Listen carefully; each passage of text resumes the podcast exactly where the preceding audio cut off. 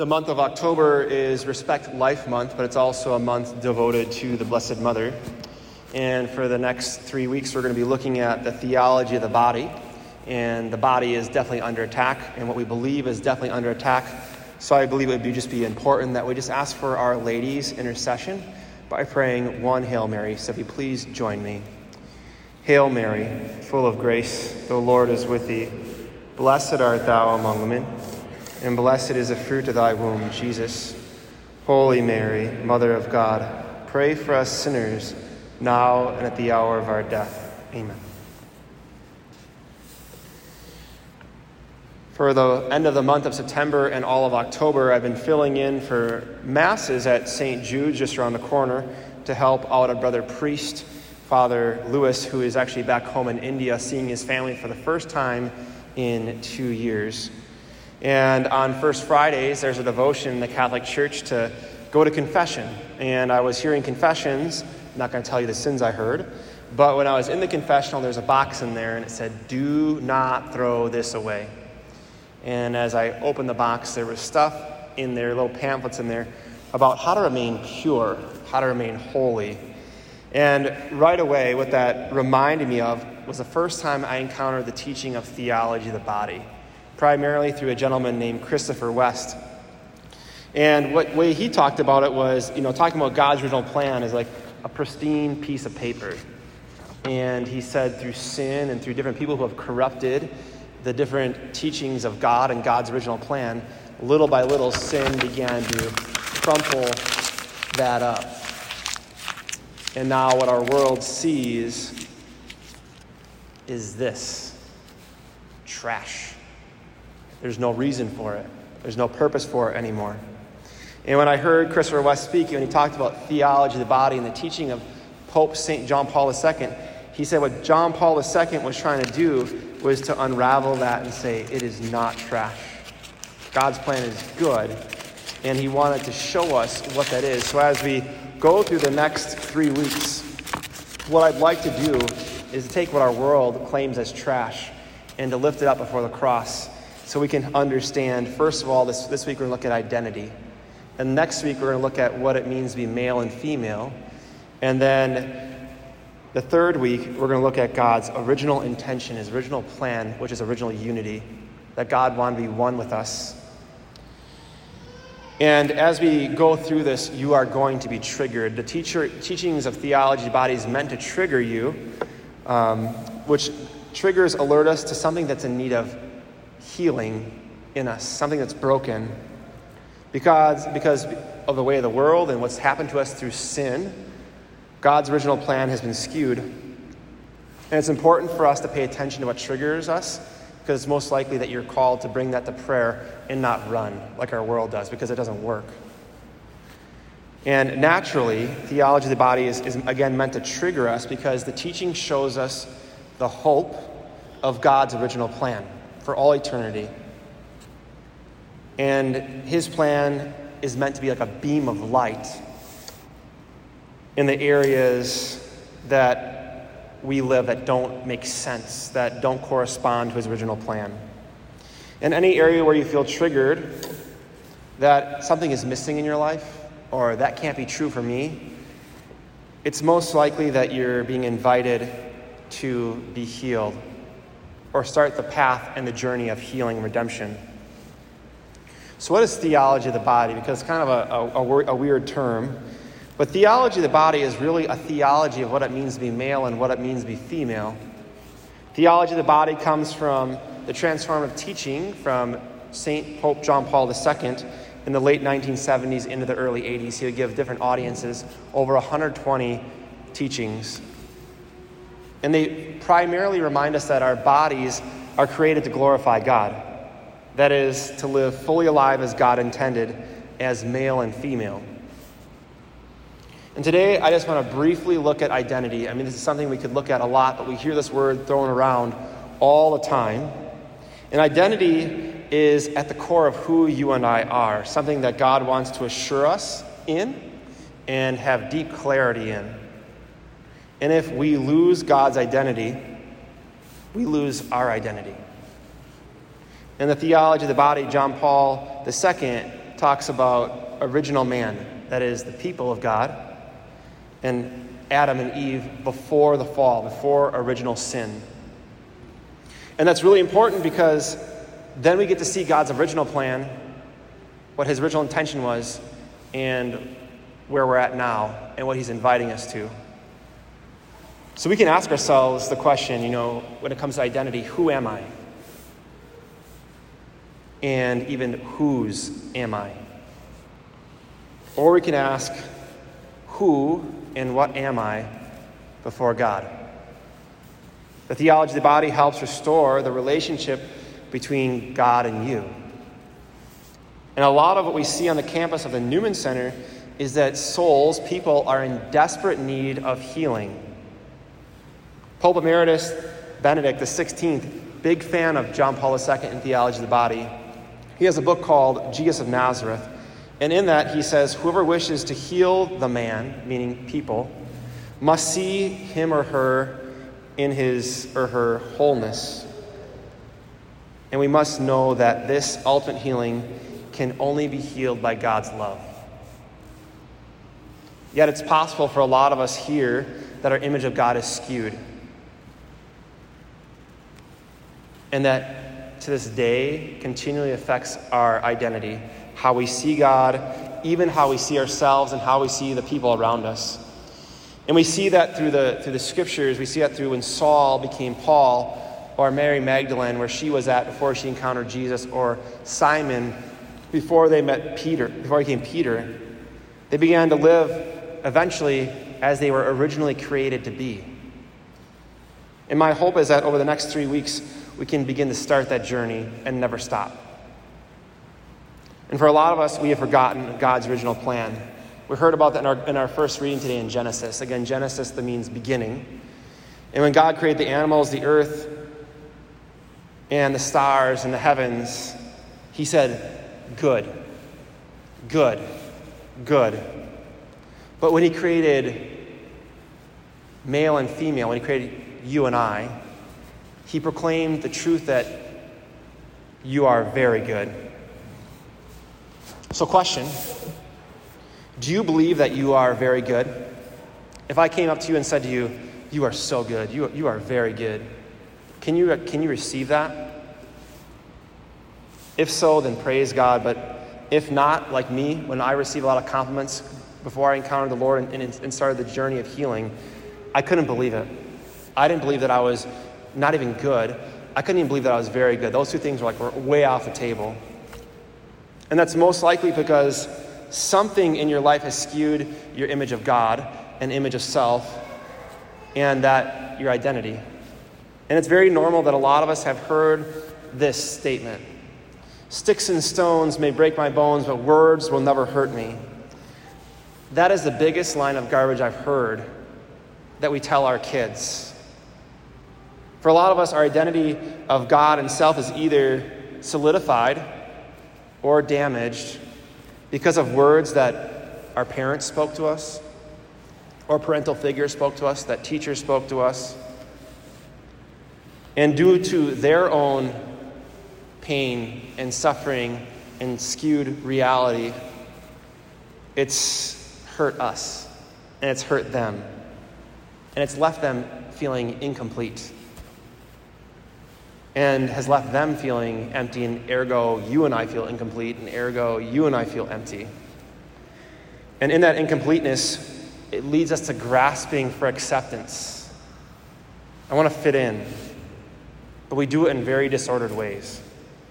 And God's original intention when He created us very good, and that He created us male and female, is that He created us with two genders, which is a part of our identity. In today's first reading from the second chapter of Genesis, this basic or foundational reality comes across clearly. So, Eve is created from Adam's own rib. And unlike all the animals in the garden, Eve is on the, now the same level as Adam, sharing in his own dignity. Why wasn't she taken from his shoulder or from his knee? Well, if she's taken from his knee, she'd be lower than him in dignity or worth. If she's taken from his shoulder, she'd be above him, but the rib is saying that she is equal in worth. However, Eve is more than an animal. She's a person created in God's image and likeness, just as Adam is. And Adam bumped into many different animals and he named them. God gave him authority, named the animals. But he was left with a feeling of inadequacy, of emptiness, a desire for more. And simply, the animals weren't enough for him, they weren't doing it. And in naming the animals, he bumps even into himself, realizing, I am different than these creatures. Adam needs this relationship with another person in order to have fulfillment in his life. This is why he says, bone of my bone and flesh of my flesh. The animals simply were not of his own flesh, which left him feel empty. But in Eve, he, for the first time ever, sees somebody other than himself that's made of his own flesh. That's what happens when a husband, when he sees his future bride, and he just doesn't see himself anymore. He gets lost in her. Bone of my bone, flesh of my flesh. So God's original intention was that man and woman would see their differences as complementary. That's not talked about in our culture at all. Men and women are promoted due to original sin and the modern feminist movement that we're against each other. But that's not God's plan. Never has been, never will be. Where the man is weak, and women, you can probably name off about 400 of them right now, right? The, man, the, the woman is meant to be strong. And where the woman is weak, the man is meant to be strong. And they're actually meant to balance each other as in being complementary towards each other. However, sin has damaged this idea of man and woman balancing each other. And the answer is the cross of Jesus Christ. Theology of the body teaches us that the cross of Jesus, cross of Jesus Christ is bigger than the world's pain, is bigger than sin, and is bigger than your shame and my shame when it comes to our identity. In theology of the body, the teaching reminds us that Jesus Christ can set you free and transform you and everything around you. And John Paul II teaches us that through the cross you can experience real and true victory. But a lot of us, because of what the world has offered us, all these false identities, we feel it's impossible. For some of us here, or even for people that we know, we feel that my identity is destroyed, it's unredeemable. And there's an invitation to start the process of being restored, healed, and redeemed. For a lot of us, I believe right now, there's an invitation to ask God a few questions and to listen to his response. How does God speak to us when we, when we speak to him? He speaks to us through images, so you might not physically hear him audibly. You might receive some words inaudibly. He speaks to you at the core of your being. Or he might remind you of some scriptures. So I'd like, like us to pause and ask God right now, wherever you're at. Maybe you don't even believe in him, but if he is out there, let's, let's, let's act, act as if he does exist. Ask this question God, how do you see me? And listen.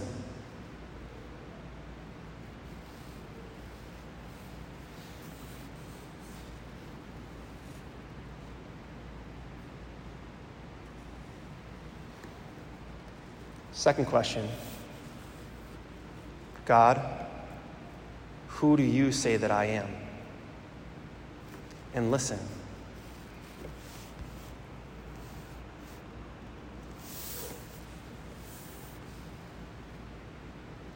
And thirdly, God, what words do you use to describe me?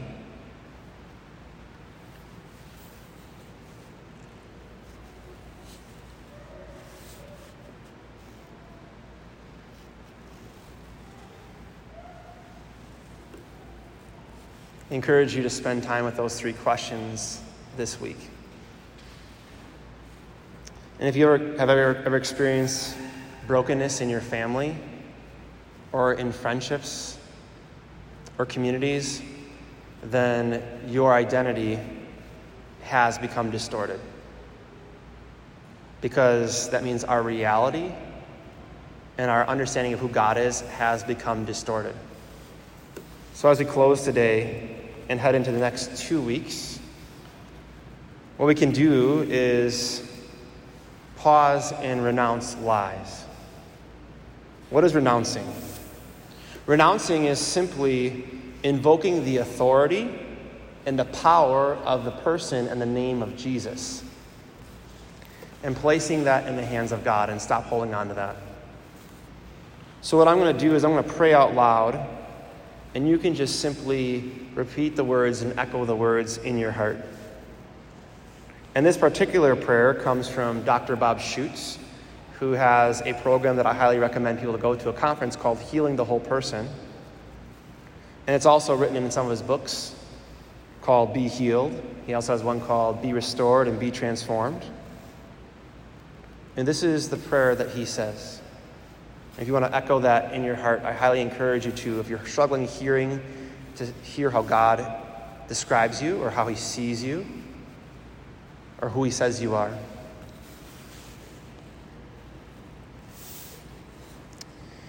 In the name of Jesus Christ, I renounce the identity that I've received from everyone in my life who has incompletely told me who I am.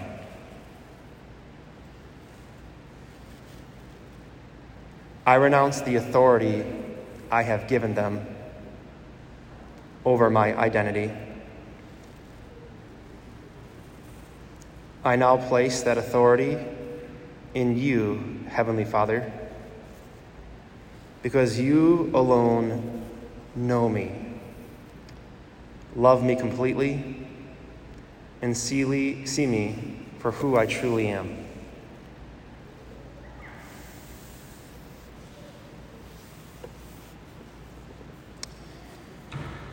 If anything comes to light and you are triggered, I strongly recommend seeking counsel especially this week to bring it to the light and don't leave in the darkness by having a good confession. So you can walk into the reality of God's original intention, of His plan for all eternity, that you are very good.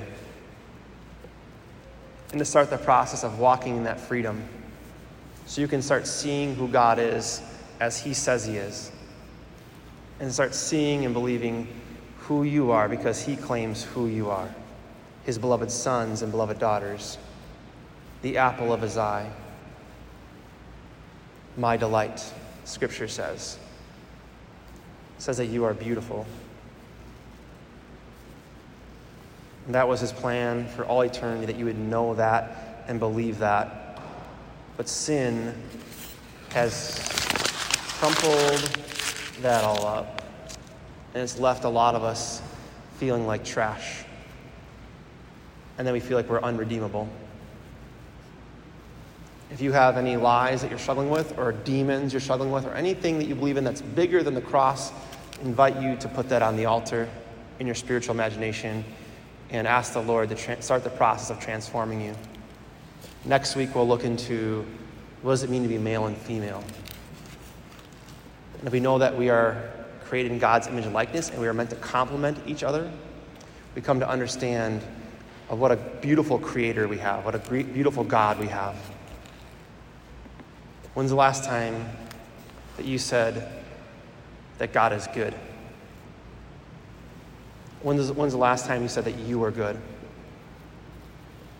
When's the last time you said that other people are good, and if not good, very good?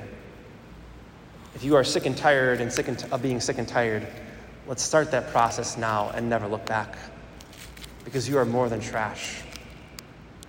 You are God's beloved. You are the apple of his eye.